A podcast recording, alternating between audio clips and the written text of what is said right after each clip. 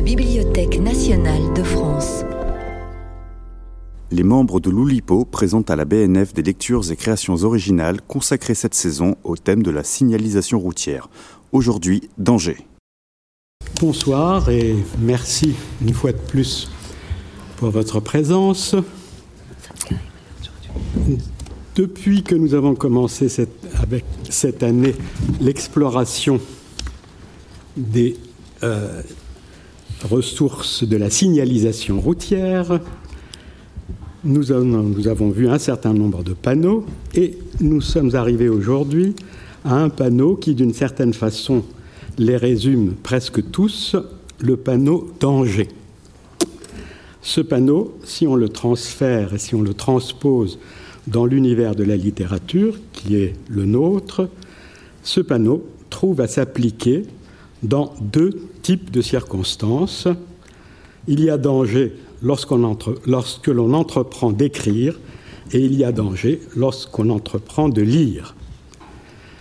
J'ai traité le problème du danger lorsque l'on entreprend d'écrire dans Pourquoi je n'ai écrit aucun de mes livres.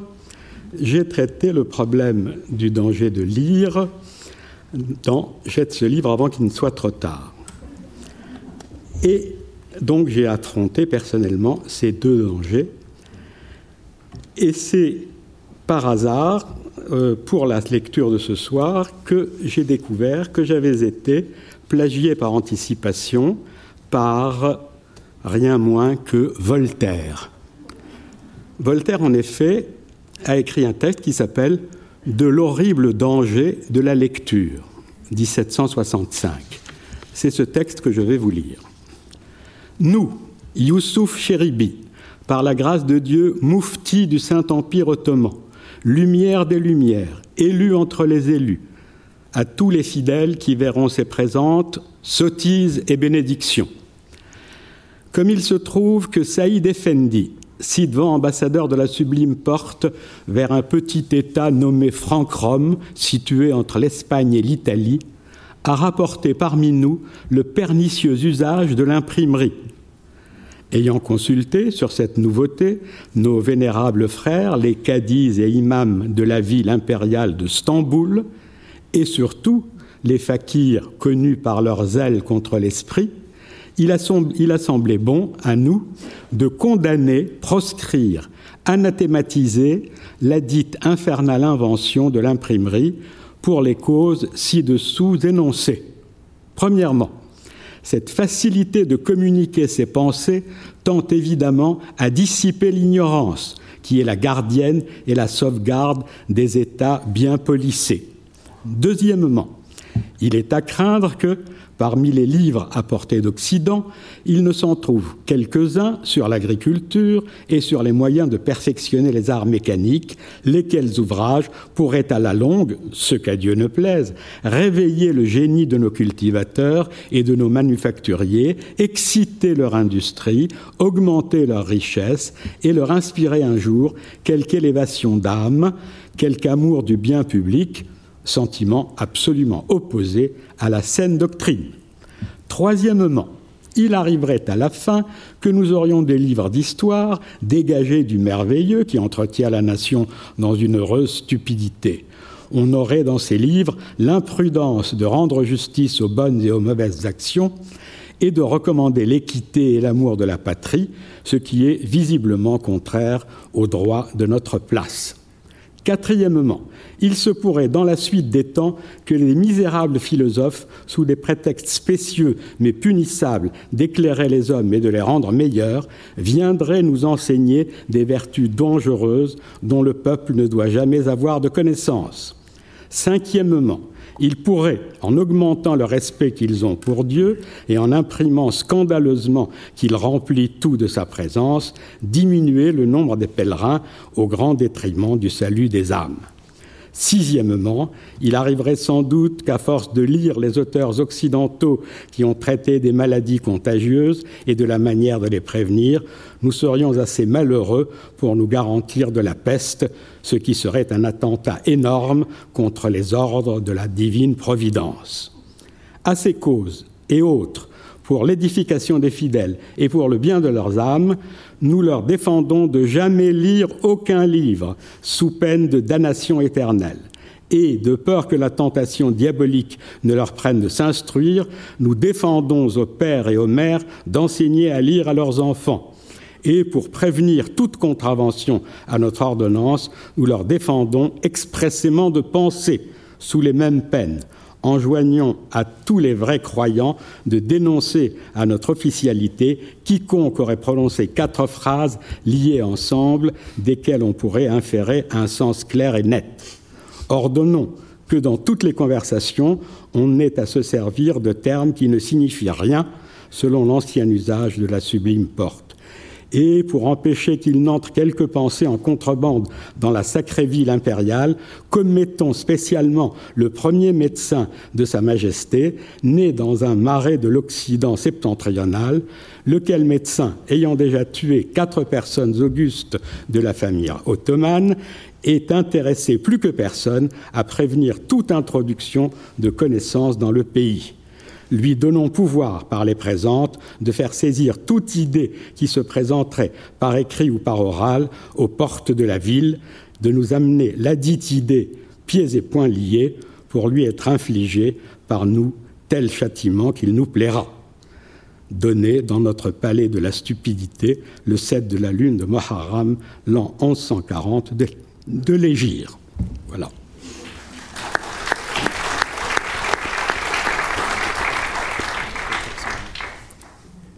Je vais vous lire un, extrait d'une bande dessinée que j'ai fait paraître dans mon livre Contes et des contes, qui parle des dangers de la distraction, la distraction qui est la mienne, notamment lors des voyages à l'étranger. Euh, c'est un une bande dessinée qui est composée sur la structure des décimales du nombre pi. C'est des vacances qui se passent en Grèce. Et, euh, et vous verrez, elle est truffée de références à la Grèce, euh, aux termes grecs, etc. Et, chaque, image est composée sur les décimales de, pi. Donc il y a le titre, c'est trois, fois hélas, il y a trois mots, voilà, virgule, et après euh, les décimales, 1. Euh, alors oui, les décimales me donnent, le nombre de, de mots de, des surtitres, et puis euh, des, éléments de l'image sont aussi fondés sur, sur ces, sur ces chiffres-là. Voilà, trois fois hélas. 2008, après une année traumatisante. C'était l'enterrement de ma sœur, Véronique Véro. Vacances, héliothérapie. Direction pile au sud du Péloponnèse. Nous retrouvons Isabelle, Yost et Étienne à l'aéroport. C'est un autre Étienne, le fils d'ami. Synchrone. En route, climat euphorique. Halte tactique à Loutraki pour dormir. Le lendemain, supermarché, course basique. Je paye machinalement. Nous repartons enthousiastes vers Pylos, 220 km. Après une visite archéologique à Mycène, nous arrivons anémique. Donc anémique est dans la, c'est voilà la, décimale me donne le nombre de mots qui est au-dessus de l'image, par exemple, mais là le nombre de lettres qui est dans l'image. Voilà, à chaque fois c'est un peu composé comme ça. Le lendemain matin, nous complétons méthodiquement nos premières courses du typique. À la caisse, plus de carte bancaire, panique. Où est-elle? Mystère, je paye finalement en liquide. Je cherche systématiquement insoluble énigme. Puis une hypothèse. Procédons par chronologie. Logiquement, je l'ai utilisé précédemment au supermarché. Loutraki. On téléphone en anglais. Yes, a credit card. Ils l'ont, à mon nom, Eureka. Là, dilemme. Faut-il la chercher immédiatement, Athéna ou diable? Une journée d'épopée, 440 km en auto, ou rester stoïque? Bof. Jusqu'au retour, gardons notre flemme. On choisit ça. Nos amis sympathiques nous avancerons. Pardon. Nos amis sympathiques, nous avancerons. Refermons cette parenthèse, disharmonie, pathos, céphalée, hédonisme, épicurisme, Hélios, Thalassa.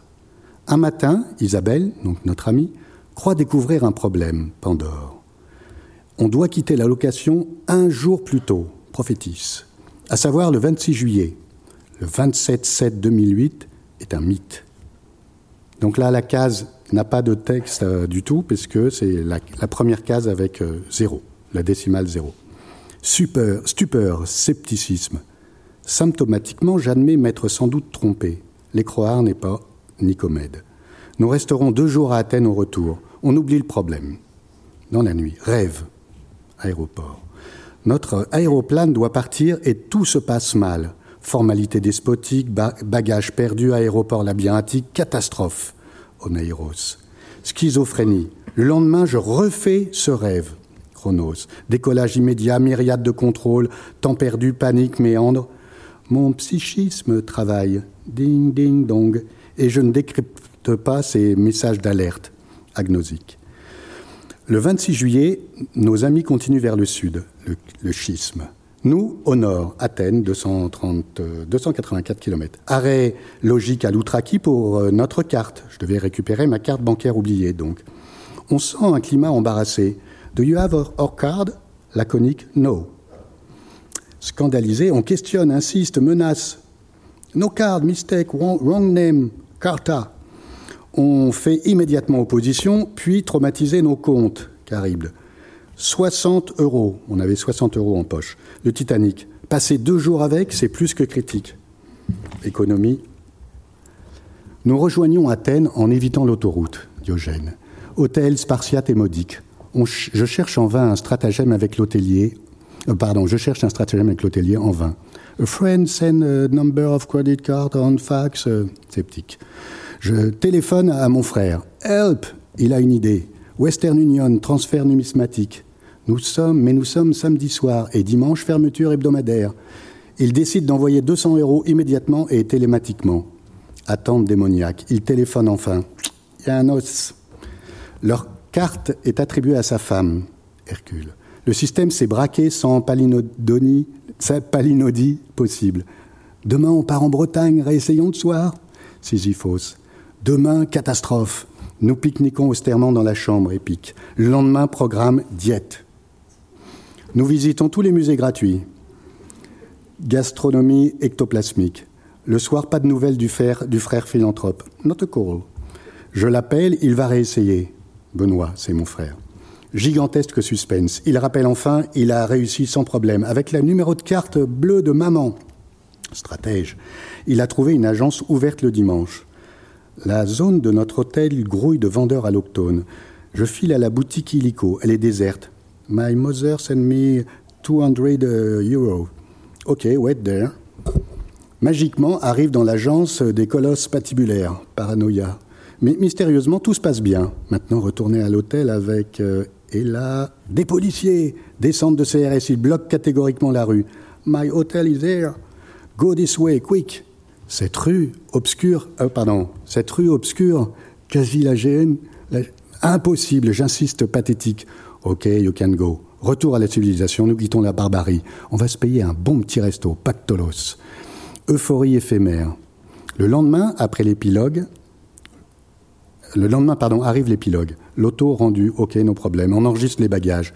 Et à our tickets. Un temps, légère tachycardie, puis impossible, apoplexie cataclysme atomique. L'explication, on s'est trompé de jour. You must leave. Alors là, euh, on parlait tous des anglais approximatifs. Hein. You must leave yesterday. 27, euh, note 28. Hein. Paradis. D'où vient ce 28 énigmatique? Cette euh, pseudo-date était initialement prévue. Idiot. Avant que je compte méthodiquement les jours, on devait rester un seul jour, un jour à Athènes. Chimère. Le 28 n'existait que dans nos psychismes parasités. Is there any seat? No, the plane is full. Il faut, la, attendre la fin de l'enregistrement. Certains se désisteront peut-être comme nous, remède homéopathique. Tension hyperbolique, accablement, retour devant notre cerbère. Wait a minute, please. Dilemme, il reste deux places dans l'avion. Et on était trois. You take it, quick, the plane is leaving. Hésitation, puis dichotomie, je décide de rester seul. It cost 127 euh, euros. Euh, problème, no card. J'appelle ma mère au secours. Ton numéro de carte bancaire, vite. Euh, panique, on partage argent, bagages, Icar, paroxysme, abysse, enfer onirique concrétisé, et là, anesthésié, lobotomisé, je reste orphelin, désemparé, tentant désespérément de rentrer. Damoclès. Première stratégie, borne télématique. Trois échecs successifs, cancelled. Machine diabolique. Je suis pris dans ces méandres, Ariane. Cette démoniaque journée en trop coince, Cosmos. Reste un hypothétique espoir. Deux agences maigre oasis. La première me propose un tarif colossal. Today in two hours for 1000 euros. Tantal. Sinon, demain soir pour 200 euros. Restez 24 heures. J'ai 10 euros microscopiques en poche, la méduse. Deuxième agence, synchrone. 1000 euros, euh, de 20 tomorrow. Soudain, des abîmes de, ces euros, une idée. À l'Italia Et magiquement, ça marche. 220 euros tonight, ok? L'Eric, je la potais aux yeux, save my life. Mon périple commence. À Rome, escale. Patientate, abbiamo una problema tecnico, grazie. Halte chronophage, nous arriverons forcément après le dernier métro. J'avise de sympathiques compatriotes. Bonjour, vous rentrez en métropole? Stratégique, je raconte mon histoire. Écoutez, on partagera notre taxi. Ah. Trois heures, retour à Ithac. Fin de ce pentathlon euh, catastrophique. Épilogue bancaire, notre compte a été débité frauduleusement. Une fois au supermarché, un cynique employé anonyme. Bilan pratique, pathos euh, au carré sur euh, racine de Plutos, égale problème transitoire, scorie, amnistie. Un mois après, destination de l'Atlantique, extase horizontale. Le 27, toujours le 27, symptomatiquement, je consulte ma montre. On est le 28, on rentre demain, la canot. Micro-panique. Et puis on vérifie, je vérifie, on vérifie stoïquement. Nous sommes bien le 27. Petit problème technique, c'est mécanique. Aline, ma femme, émet alors une hypothèse. Serait-ce un phénomène cathartique? Cycle. Théorie prophétique. Ma sœur est morte six mois auparavant, le 28 03 2008. Nombre nécrosé, date maudite.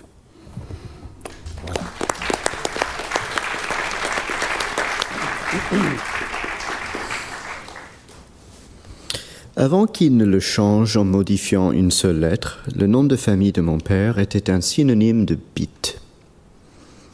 Il ne s'agissait pas de Wiener, qui désigne une saucisse de Francfort et dont la connotation pénienne est assez répandue parmi les anglophones, surtout les enfants. Pour cela, il aurait fallu changer plus qu'une lettre. En 2013, l'homme politique américain Anthony Weiner dont le nom s'écrit autrement en intervertissant le E et le I, a frôlé le scandale, et pas pour la première fois, en ne pas pouvant s'empêcher d'envoyer des sextos à une jeune femme de 27 ans, son cadet. J'apprends à l'instant, grâce à Wikipédia, dont le nom est dérivé du mot en langue hawaïenne pour vite, qu'en français on parle de sexting et de sextage, mais aussi de textopornographie. Il me semble que le marquis de Sade pourrait y trouver à redire. La jeune femme à qui Wiener a envoyé des photos de son Wiener s'appelle Sydney Leathers, dont le nom de famille veut dire cuir au pluriel. J'ignore si c'est son vrai nom. Pourtant, ce qui devrait nous intéresser ici, ce soir, c'est surtout que Wiener, lui, a commis son geste de textopornographie sous un pseudonyme, à savoir Carlos Danger. Anthony Weiner est diplômé de la même fac que ma femme, dont le nom de famille veut dire cairn au pluriel, quoique écrit autrement, et prononcé autrement aussi, sauf par vous les Français. Vous les Français penserez peut-être à l'affaire pas très semblable, mais pas entièrement sans rapport non plus, du moins par la présence de la pseudonymie qui frôle l'absurde, dans laquelle, l'année suivante, et je cite Wikipédia, Thierry Herzog a ouvert une ligne pour Nicolas Sarkozy au nom de Paul Bismuth, dans l'espoir de déjouer la surveillance de la police. Paul Bismuth serait un ami d'enfance de Thierry Herzog. Peu de temps avant ma naissance, mon père a été voisin du romancier canadien Saul Bellow, dont le nom de famille veut dire brailler, et dont un des romans les plus célèbres s'appelle Herzog. Saul Bellow a également commis un roman qui s'appelle Ravelstein. Il y a une, euh, franchise française de bagel qui s'appelle Bagelstein, et franchement, je trouve cela totalement affreux, mais passons. Tout à l'heure, au musée de jeux de pommes, dont le nom ressemble de manière troublante à la phrase jeu de pommes, j'ai vu quelques œuvres, et pas pour la première fois, de l'artiste Julien Bismuth. J'ignore si celui-ci a un rapport familial à Pierre Bismuth, encore moins à l'ami d'enfance de Thierry Herzog, ni, tant qu'on y est, ni à Nicolas Sarkozy. Il me semble peu probable qu'il existe beaucoup d'autres personnes dont le nom de famille se trouve dans le tableau périodique. Certes, plein d'éléments chimiques portent le nom d'une personne, le Meitnerium par exemple, ou bien le Cyborgium ou le Rutherfordium, tout comme le sadisme d'ailleurs, mais autrement. Pas tout à fait non plus comme Louis Braille, dont le père était bourrelier. Il me semble pourtant possible qu'il existe quelques acteurs ou actrices pornographiques, dont par exemple Sidney Leathers est par la suite devenue une, qui dérivent leur nom de scène du tableau périodique. Arsenic, par exemple, ou nickel, ou tantal, j'en sais rien, et je préfère ne pas interroger Wikipédia sur ce sujet. L'essentiel étant de trafiquer son nom, ne serait-ce qu'un peu, afin d'y mettre un peu de danger, afin peut-être de déjouer la surveillance des forces de l'ordre moral, tout en appâtant le libido, comme un cache-sec sans cuir. De Wikipédia à Zizipédia, il n'y a que deux lettres de différence. Normal. De vite à bit, il n'y a qu'une seule. Mon père n'est pas chimiste, ni alchimiste, mais il est conscient du génie et des dangers de l'onomastique.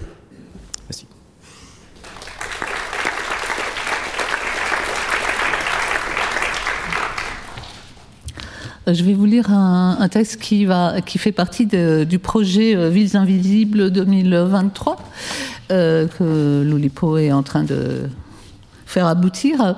Donc, euh, la ville s'appelle Panopta et elle est dans la série Les villes connectées et elle porte le numéro 3. En arrivant à Panopta, la voyageuse a d'abord été frappée par l'air joyeux des passants qui parcourent ces rues. Tous parlaient gaiement à des interlocuteurs invisibles qui sans doute marchaient eux aussi dans d'autres rues, tenant à la main un watchphone semblable à celui qu'elle a dû accepter d'acheter pour entrer dans la ville. Ça et là, sur les murs, les lampadaires, les panneaux publicitaires, et même parmi les pavés des rues et des avenues, de gros yeux globuleux, qui sont des caméras, veillent sur le bonheur des habitants. La sécurité, d'abord de leur propriété, face à de possibles voleurs, puis de leur santé, face à de possibles épidémies a convaincu les panoptiens de la nécessité que le système, qu'on appelle euh, la visibilité urbaine, sache à chaque instant où ils sont, avec qui, ce qu'ils font, ce qu'ils disent et même ce qu'ils pensent. Une très ancienne habitante de Panopta, aujourd'hui émigrée, avait dit à la voyageuse que sans doute elle verrait à Panopta des habitants qui avancent silencieux, courbés, rasant les murs, le visage dirigé vers le sol, comme à la recherche d'un objet qu'ils auraient perdu. Que ceux-ci sortent de préférence la nuit, qu'ils n'ont pas d'appareil pour communiquer entre eux, mais qu'ils vont en courte ribambelle, se tenant par la main pour s'indiquer les chemins les plus sûrs. Qu'ils tentent d'éviter le regard des yeux globuleux. Mais elle n'a jamais rien vu de tel, à Panopta, presque personne ne s'en souvient et personne n'en parle. Leurs chemins sont devenus chaque jour plus rares à cause de l'implantation de nouveaux yeux, toujours plus sensibles, dans des endroits toujours plus inattendus. L'immense centre de la visibilité urbaine, installé sous la coupole de béton, sur la place où s'était naguère trouvé l'hôtel de ville et la caserne, aujourd'hui inutile, suffit en connectant à très grande vitesse visage, parole, mouvement, sentiment et idées à garantir l'ordre et la propriété. La voyageuse n'a passé que quelques heures à Panopta. Malgré plusieurs pensées que la visibilité a classées comme inadéquates, elle a pu reprendre son voyage parce qu'on savait qu'elle quittait Panopta pour n'y pas revenir.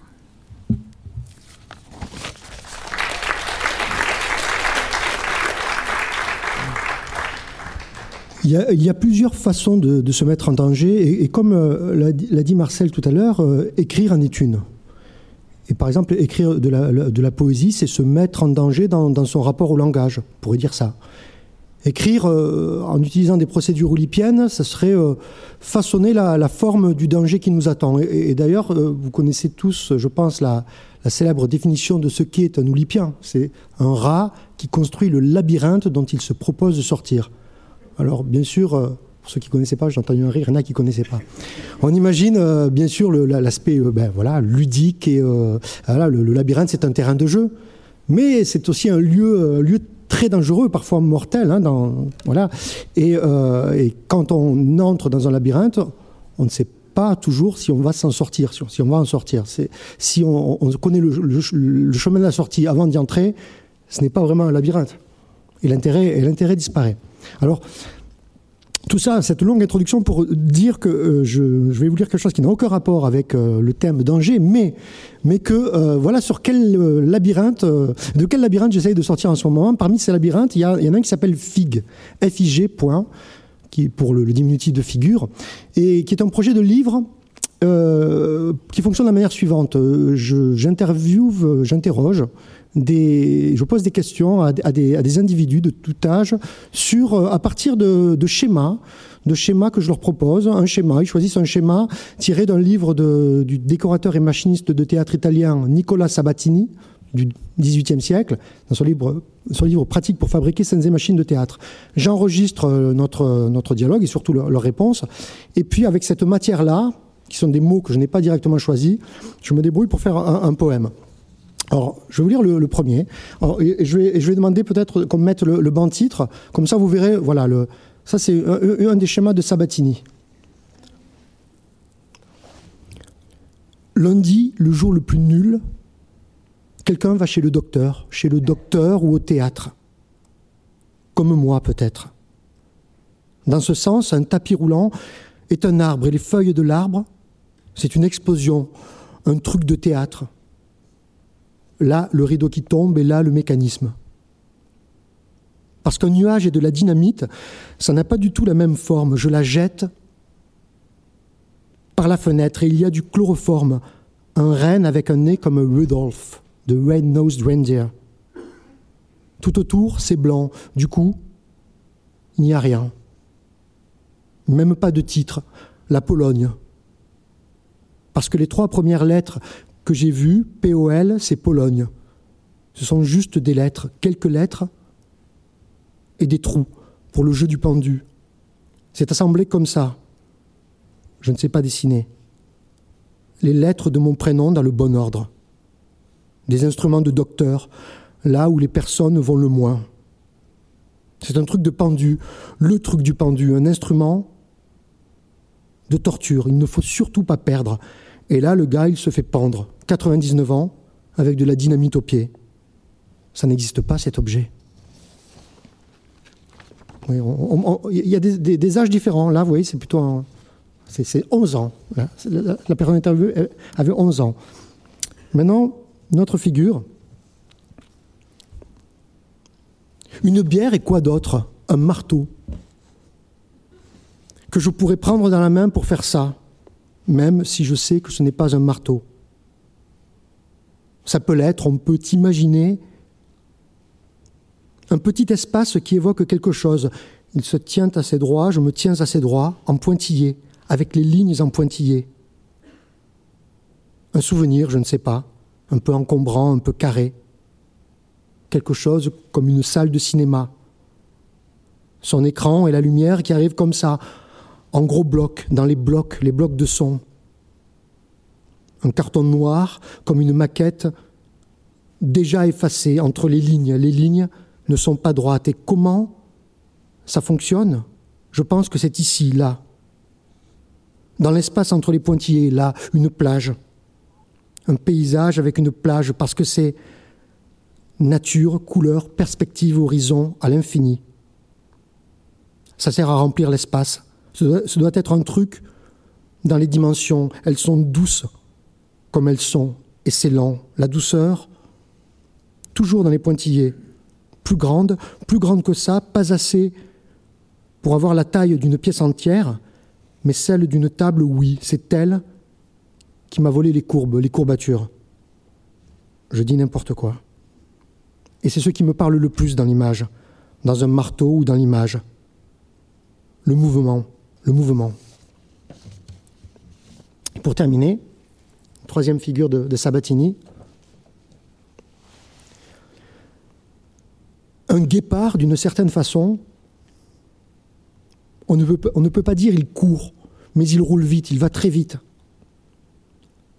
Comme un train avec un moteur un peu penché et beaucoup d'air qui passe à côté. À l'intérieur, c'est drôle, il y a des lumières, une musique du genre papam, papam, papam.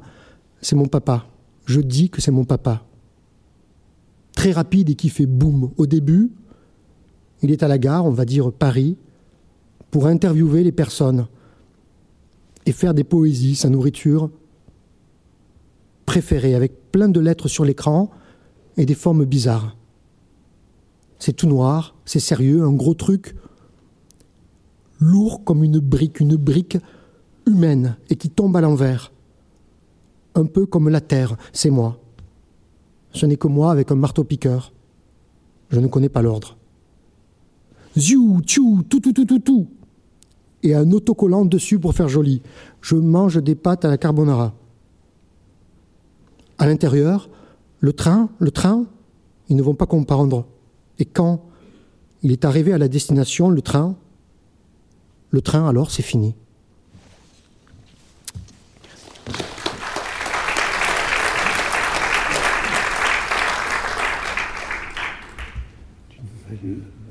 Alors, j'ai un peu honte parce que parce que j'ai pas regardé sur le site de la BNF, j'ai pas regardé sur le site de l'Oulipo et j'ai cru qu'on en était au stop.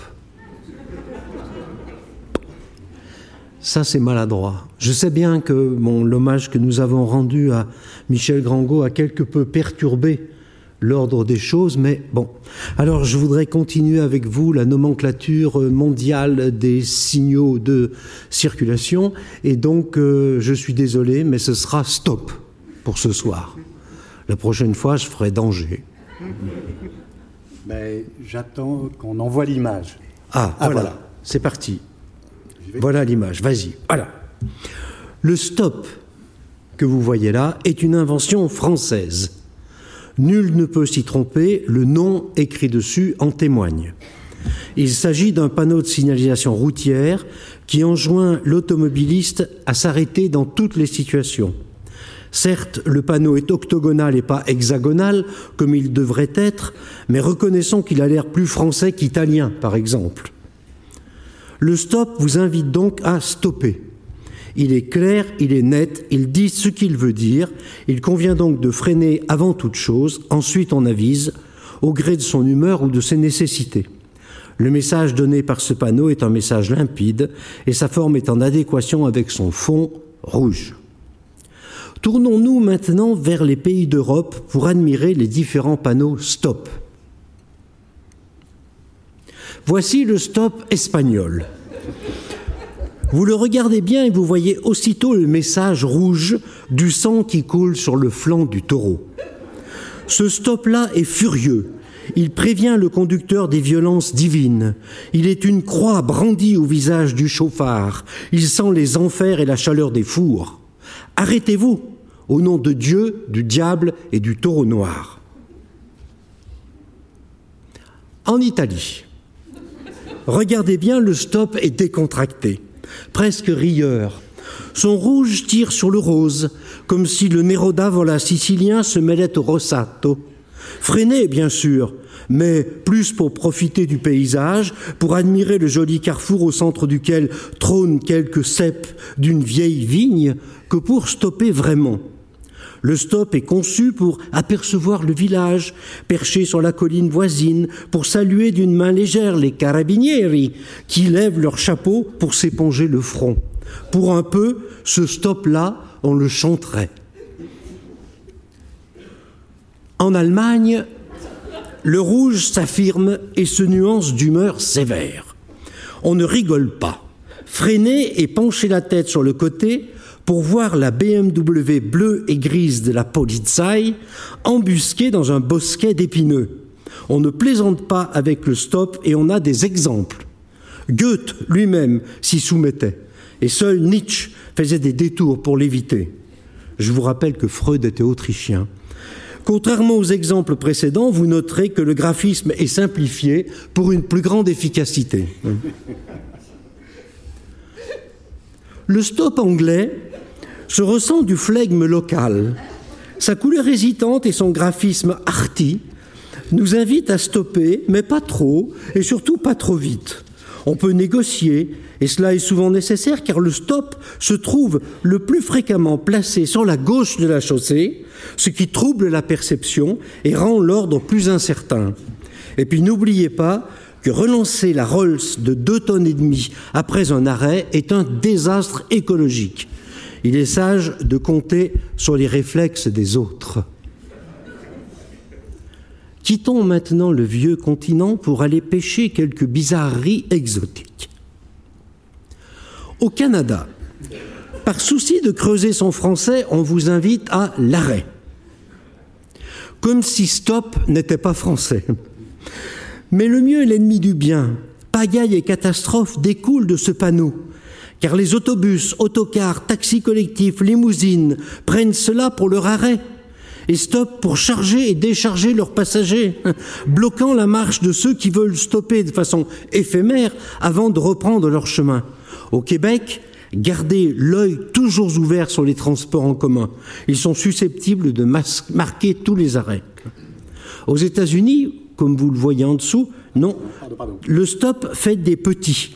Il est bon de le savoir. Là où nous avons deux stops pour garantir la priorité de la route qui croise, les Américains en mettent quatre. Ainsi, tout le monde est sommé de s'arrêter et l'usage courtois veut que celui qui a été le premier à le faire sera le premier à repartir. Il est donc essentiel de posséder un sens aigu de l'observation et du rythme. N'essayez pas d'implanter ceci en France. Je ne dirai rien des Éthiopiens et des Pakistanais qui, se méfiant de l'illettrisme, font confiance aux gants blancs du bon vieux képi de nos carrefours. Le message est clair s'il n'est pas aussi littéraire que dans notre vieux monde. Je vous laisse cependant épiloguer sur ce, celui qui a la main noire et celui qui a la main blanche. Dans les pays arabes, par une sorte d'aberration, les panneaux se présentent ainsi. L'inscription qui figure sur l'octogone se lit. Je suis désolé, j'ai pas le, le clic glottal. Peut-être Marcel, tu l'as? Oui, voilà. Redis ça. Oui, et ça, ça, se dit bref. Bon, d'accord. Euh, et, il se trouve que bref, ce que vous voyez là, veut précisément dire stop. Dès lors, à quoi bon? pourquoi faire compliqué quand on peut faire simple? Gardez l'œil ouvert et apprenez l'arabe à tout hasard. Et enfin, on peut comprendre la déviance de nos amis turcs. Les Turcs sont des gens puissants, ornés de moustaches et de biscottos, les cheveux souvent plantés bas. Ils foncent. Et je reconnais que quand ils sont bien lancés, il est frustrant et difficile d'arrêter un Turc au prochain carrefour. C'est donc dans un esprit de compassion et de compréhension que plutôt que d'écrire stop sur leurs panneaux, les autorités turques qui savent la peine que le fonceur turc doit supporter ont écrit dur.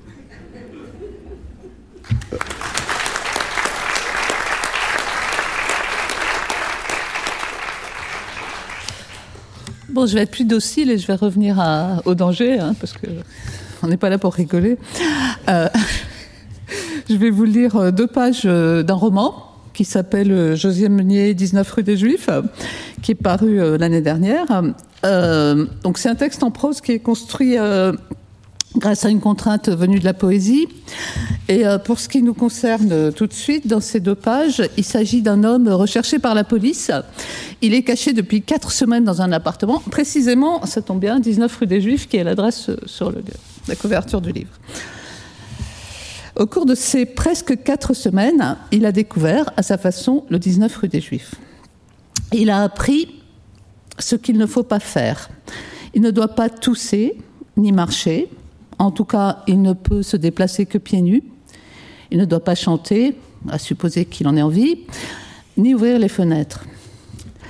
Il a regardé le berceau vide à côté de son lit, c'est-à-dire du lit dans lequel il dort, les livres sur l'étagère qu'il aura bientôt tous lus, qu'il a déjà tous lus, et sur la commode les deux petits cahiers et la belle écriture calligraphiée de l'écolière Marguerite Meunier.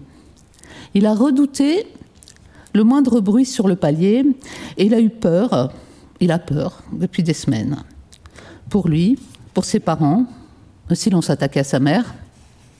Il a appris quand il était chez les Boulets que Madame Ferré a été torturée, qu'elle est devenue folle et que c'est ainsi que l'armée a découvert le lieu où son fils Théophile se cachait. De sorte que Théophile Ferré est en prison. Et on dit maintenant, Jacques Meunier a rapporté la nouvelle un soir, que sa mère est morte. Il a appris à comprendre les bruits dans l'escalier, le balai de la concierge qui heurte les plaintes, les femmes qui parlent sur le palier ou d'un palier à un autre, et c'est presque comme s'il les connaissait. Les enfants qui jouent et se disputent dans la cour ou l'escalier, les souliers sonores dans le couloir au-dessus, d'autres femmes ou les mêmes qui s'interpellent aux fenêtres de la cour, les voix et les criailleries de voisins inconnus à travers des cloisons trop minces, souvent une femme qui crie, toujours la même, qui supplie peut-être. Des coups de poing de pied, le bruit sourd que fait son corps quand l'homme la frappe, assez fort pour l'envoyer cogner contre le mur, il sait qu'elle est au deuxième étage. Enfin, il reconnaît le bruit rassurant du pas de Jacques Meunier qui rentre le soir, le grincement de sa clé dans la serrure.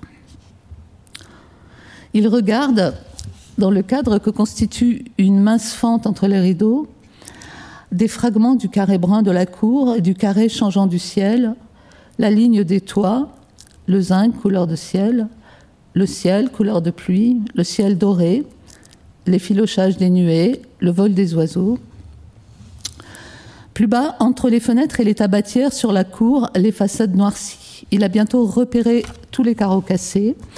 Il connaît et reconnaît les dredons lits de vin au troisième en face, qui attend sans doute la fin de l'été, et toutes les chemises qui entrent et qui sortent, les visages des femmes qui garnissent et dégarnissent ces cordes, leurs mains rougies sur les épingles à linge.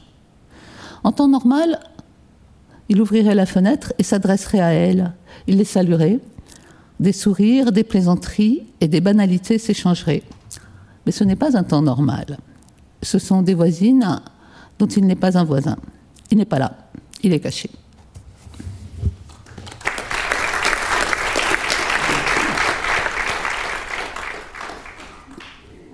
Alors, j'ai fait allusion tout à l'heure au livre que j'avais fait sur le danger de la lecture. Je vais me permettre de vous en lire l'ouverture. Allons, pose ce livre, ou plutôt jette-le loin de toi, tout de suite, avant qu'il soit trop tard. Pas d'autre issue pour toi, crois-moi, que cette résolution. Et maintenant, lève la tête à tes yeux depuis longtemps fatigués, propose le repos des horizons infinis, des grands espaces ponctués seulement d'arbres, de rochers, de nuages. Détourne-les de ces lignes perverses. Car enfin, qu'en attends-tu? Que peux-tu en attendre? Si tu crois que tu vas rencontrer un homme selon ton cœur, entamer avec un nouvel ami une de ces conversations sans retenue dont tu rêves depuis si longtemps, détrompe-toi et va chercher ailleurs qui t'écoute ou te console. Mais peut-être espères-tu que par quelque prodige, tu vas voir se refléter ici un peu de ton image, pardon, ou que tu vas soudain reconnaître un fragment de ta pensée. Peut-être même imagines-tu que tu vas trouver un moyen sûr pour recouvrer l'usage de ta voix. Ou bien encore, ouvrier de la onzième heure, tu t'es persuadé que l'on n'attendait que toi pour commencer, que tu es l'indispensable témoin sans qu'il rien de ce qui se trame ici n'aurait de sens, et tu comptes bien recevoir ta récompense pour le don que tu auras ainsi consenti. À moins que, soucieux seulement de dissiper ton ennui du moment, tu n'aies en tête que cette pensée, t'enfoncer aussi loin que possible en territoire inconnu, y découvrir ces mondes où tu n'es jamais allé, ces joies, ces peines que tu n'as jamais eu le courage de provoquer autour de toi. Mais qu'importe après tout ton attente, elle sera déçue. Rien de commun, crois-moi, entre toi et les ombres qui vont bientôt s'agiter devant tes yeux. Leur destin est depuis longtemps scellé quand tu en es encore, toi, à te demander ce que tu feras dans l'instant qui vient. Alors, pourquoi continuer? Tu l'auras donc voulu. Ce livre où tu viens ainsi d'entrer sans précaution ni prudence, tu ne sais pas encore que tu cours, comme moi, le risque de t'y perdre. Le texte s'arrêtait là. Les, dernières lignes formaient une sorte de petit bloc compact qui n'occupait que la partie supérieure du feuillet. Le reste de la page était blanc, ce qui soulignait la grisaille du papier et la médiocre qualité de la pâte dont il était fait.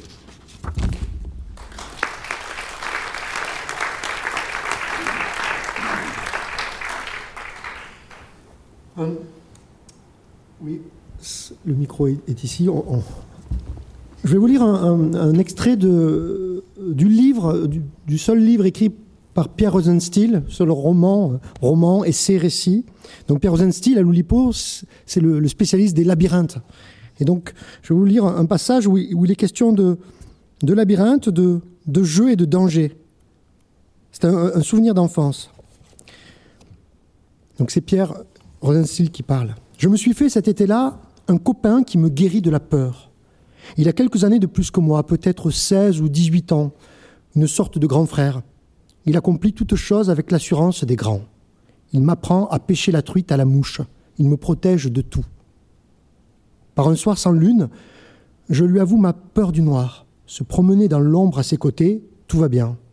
Aller de l'avant, seul, droit, sans hésiter par les chemins menant au lieu où l'on m'attend, tout va encore bien. L'inquiétude monte quand il me faut décrire dans le noir une grande boucle, un détour qui m'éloigne de mon but dans la nuit, avant de m'en rapprocher. C'est une sensation angoissante de se sentir la proie dans le noir d'un danger présumé redoutable, une menace cruelle, même improbable. Compréhensif comme peut l'être un ami, il me suggère de m'initier au tour nocturne de la meule, un exercice qu'il a inventé pour moi. À l'écart du village se trouve dressée une gigantesque meule de paille qui ressemble dans la nuit à un immeuble et pourrait servir de repère aux poules couveuses, à un renard à l'affût, aux rôdeurs, aux romanichels de passage ou à quelques monstres mythiques. Il me promet de rester là, planté en sifflotant pendant que j'en fais le tour. Il est vrai qu'à la première épreuve, dès que je n'entends plus son sifflet, parvenu dans ce grand tour probablement aux antipodes de mon copain, je suis tenté de revenir sur mes pas par le sentier de ronde déjà exploré, plutôt que de continuer à tâtons de suivre le bord périlleux de la Meule. Mais à répéter de soir en soir l'exercice, je deviens à l'action insouciant de la présence éventuelle d'intrus blottis dans la meule et je réussis à dissiper ma peur du cycle obscur. Je crois que dans le noir, l'espace environnant devenait pour moi une espèce de labyrinthe irréel et trompeur aux formes énormes qui me barraient la route. Je le vois à présent, pour sa partie proche, comme constitué de sentiers rassurants menant droit au village. Puis sur les côtés, fait de détours partant loin, vers l'arrière, des boucles ne présentant pas plus de danger que le tour nocturne de la Meule. Mon initiation à braver le tour de la Meule m'a aguerri. Mon copain aperçut mes progrès. Il me propose une opération délicate, dangereuse, nécessitant d'être invisible, silencieux, aux aguets, de piocher sans bruit et d'agir dans le noir. Au point convenu à l'entrée du village, à minuit, je le retrouve avec mon piochon. Lui est armé d'un énorme marteau. Nous nous approchons de l'endroit où bifurque la route qui vient de la ville. Tu vois la pancarte en bois que les soldats allemands ont plantée à gauche? On va la mettre à droite. Toi, tu pioches là. Je suis excité à l'idée de cette roublardise qui devrait égarer ceux qui, quatre ans plus tôt, nous ont obligés à une débâcle rocambolesque dans la direction opposée avec nos voitures recouvertes de matelas par balles. Je gratte sans relâche, sans trop frapper le sol. Lui défait par tapotement à peine audible les cales de bois placées autour du poteau, enfoncées à la va-vite par les soldats du génie allemand chargés de signaler la retraite vers le pont sur le Rhin. Nuit sans rôdeurs, sans curieux, sans soldats, nous sommes toutefois plus aux aguets qu'à l'ouvrage. Nous replantons sur l'autre route, vite fait bien fait, le mât totem à la croix gammée, marquant la direction du retour au pays. Il dévira les hordes ennemies dans un détour diabolique de dix kilomètres qui les ramènera à la ville d'où elles sont venues. Cet exploit me ravit. J'imagine la pagaille dans les mouvements de troupes du village, de village en village, grâce à la valse des pancartes qu'ils tournent en rond dans un labyrinthe infernal, ces intrus. Je me régale, imaginant les effets de tous ces aiguillages basculés au hasard. Nous contemplons sans vergogne l'artifice de notre ruse, ni vu, ni connu. Nous en oublions de faire le guet. Quand nous regardons à nouveau alentour, apparaît subrepticement à quelques centaines de mètres, venant de la ville, une longue file de camions roulant en feu de code et sans bruit. Les frisés s'écrie mon copain d'une voix étouffée. D'un bond, nous sautons par-dessus le fossé. Nous franchissons le talus de ronces avec nos outils en nous faisant minuscules. Nous rampons jusqu'à une houblonnière où malheureusement rien ne peut vraiment nous camoufler. Aplatis comme des crêpes, ruisselant de sueur, le souffle coupé, nous voyons la voiture pilote s'arrêter devant la pancarte à la croix gammée. Quelques vociférations fusent dans la nuit par-dessus le bruit des moteurs. Peut-être l'indice d'une suspicion? Merde, j'ai oublié de reboucher le trou, me souffle mon copain. Pourtant, l'ordre espéré résonne et la voiture pilote entraîne la colonne en déroute errée dans un cycle obscur.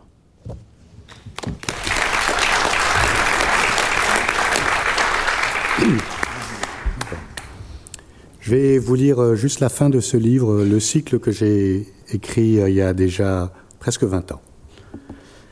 Le cycle. Alors dans le cycle, il y a trois personnages qui sont euh, un professeur, son assistant et son assistante. Et donc, euh, à la suite de péripéties, ils ont découvert un, dessin et à un moment, en le pliant, ils se rendent compte que, regardez professeur, la courbure de l'espace, le temps infléchira. Surprenant, n'est-ce pas? On dirait comme une représentation de notre créateur, non? Tout à fait. Mais que signifie son message? Il semble que pour modifier notre temps, il faudrait d'abord courber notre espace. Mmh. Mais comment, par quel moyen obtenir cette courbure? À moins que... Allez-y, patron. Prodigieux, mais oui, c'est magnifique. Regardez ce dessin, nous dit tout. Pour courber l'espace, il faut nécessairement en attendre le bord. Nous ne pouvions y accéder. Maintenant, nous avons le passage. Allons-y, Robert, commençons sans tarder. Rappelez-vous le délinéateur. Vous sentiez comme une résistance, comme une limite. Si nous arrivons à le contraindre, nous allons provoquer une courbure de notre espace. Ces particularités spatiales vont interrompre le fil du temps, le prédéterminer. Parfait, tout est prêt. Donc ils vont vers le délinéateur qui est un, un moyen d'accéder à l'extérieur des cases. Voyons voir, nous sommes en cycle impair, le stabilisateur est orienté à droite, très bien, allons-y. Euh, là, je sens ça résiste, aidez-moi, monsieur Marmouzet. Vous êtes sûr de ce que vous faites? Allez-y, tirez Professeur, qu'est-ce qui se passe? Me sens bizarre. Du cran Je vous en conjure, cessons ça. Pas question, la science est, est insatiable. Ah mon Dieu, qu'est-ce que c'est que ça? Je crois que ça y est. Donc ils saisissent le bord de leur page, et là, la page se plie véritablement. On peut voir, oui, si on revient deux pages en arrière, on voit que la, la partie qui est tout à fait à gauche sera la même que celle-là. Professeur, regardez ma main, elle passe de l'autre côté. Ça y est, monsieur Marmouzet, le processus est enclenché, advienne que pourra. Mais qu'est-ce qui se passe? Je me sens comme happé. Courage, Robert, c'est un mauvais cap à passer. Nous venons de franchir le bord d'un trou noir, l'horizon des événements, notre passé reflue, c'est normal. Les ces parties du passé vont interagir sur le présent. La courbure de l'espace-temps a formé une spirale échappant à tout contrôle. Notre univers s'effondre sur lui-même. Allons bon, nous pénétrons à l'intérieur d'un phénomène encore inexploré par notre science, une sorte de, gravastar, un condensat de ⁇ Oh, professeur, regardez Notre texture, elle change. Je m'en doutais. Regardez, tout autour de nous semble se dissoudre. L'énorme champ gravitationnel que nous avons créé crée des fluctuations quantiques de notre espace-temps. L'assistante la, arrive. Professeur, que se passe-t-il? Oh, monsieur Marmouzet, vous êtes de retour. Comme vous voyez, mademoiselle Anne. Mon bureau, mes affaires, tout est chiffonné. Eh oui.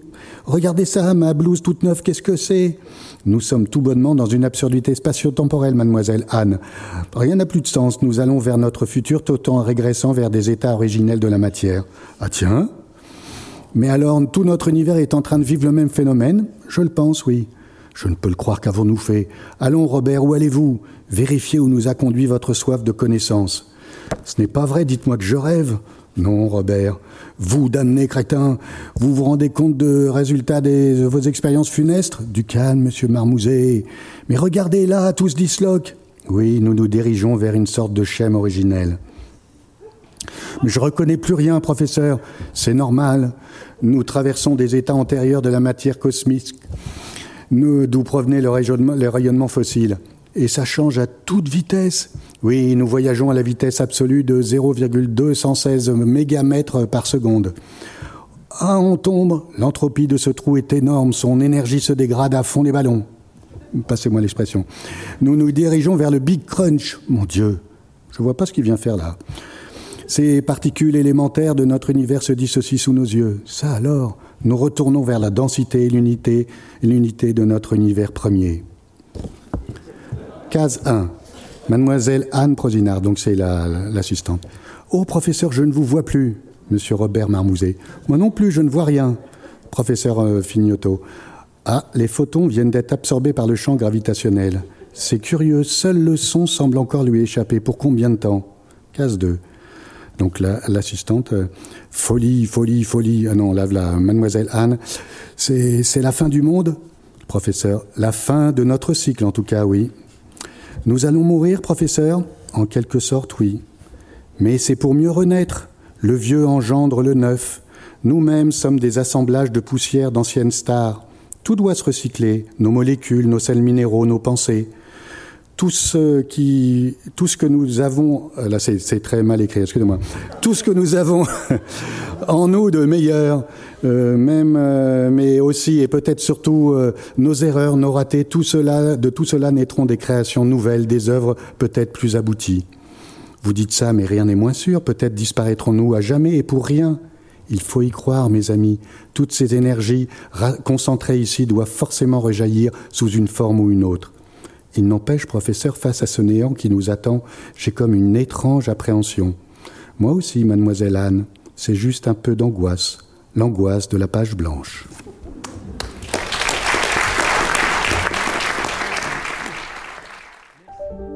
Vous venez d'écouter un podcast de la Bibliothèque nationale de France. Retrouvez les conférences, rencontres et créations de la BNF sur toutes les plateformes de podcast ainsi que sur le site bnf.fr.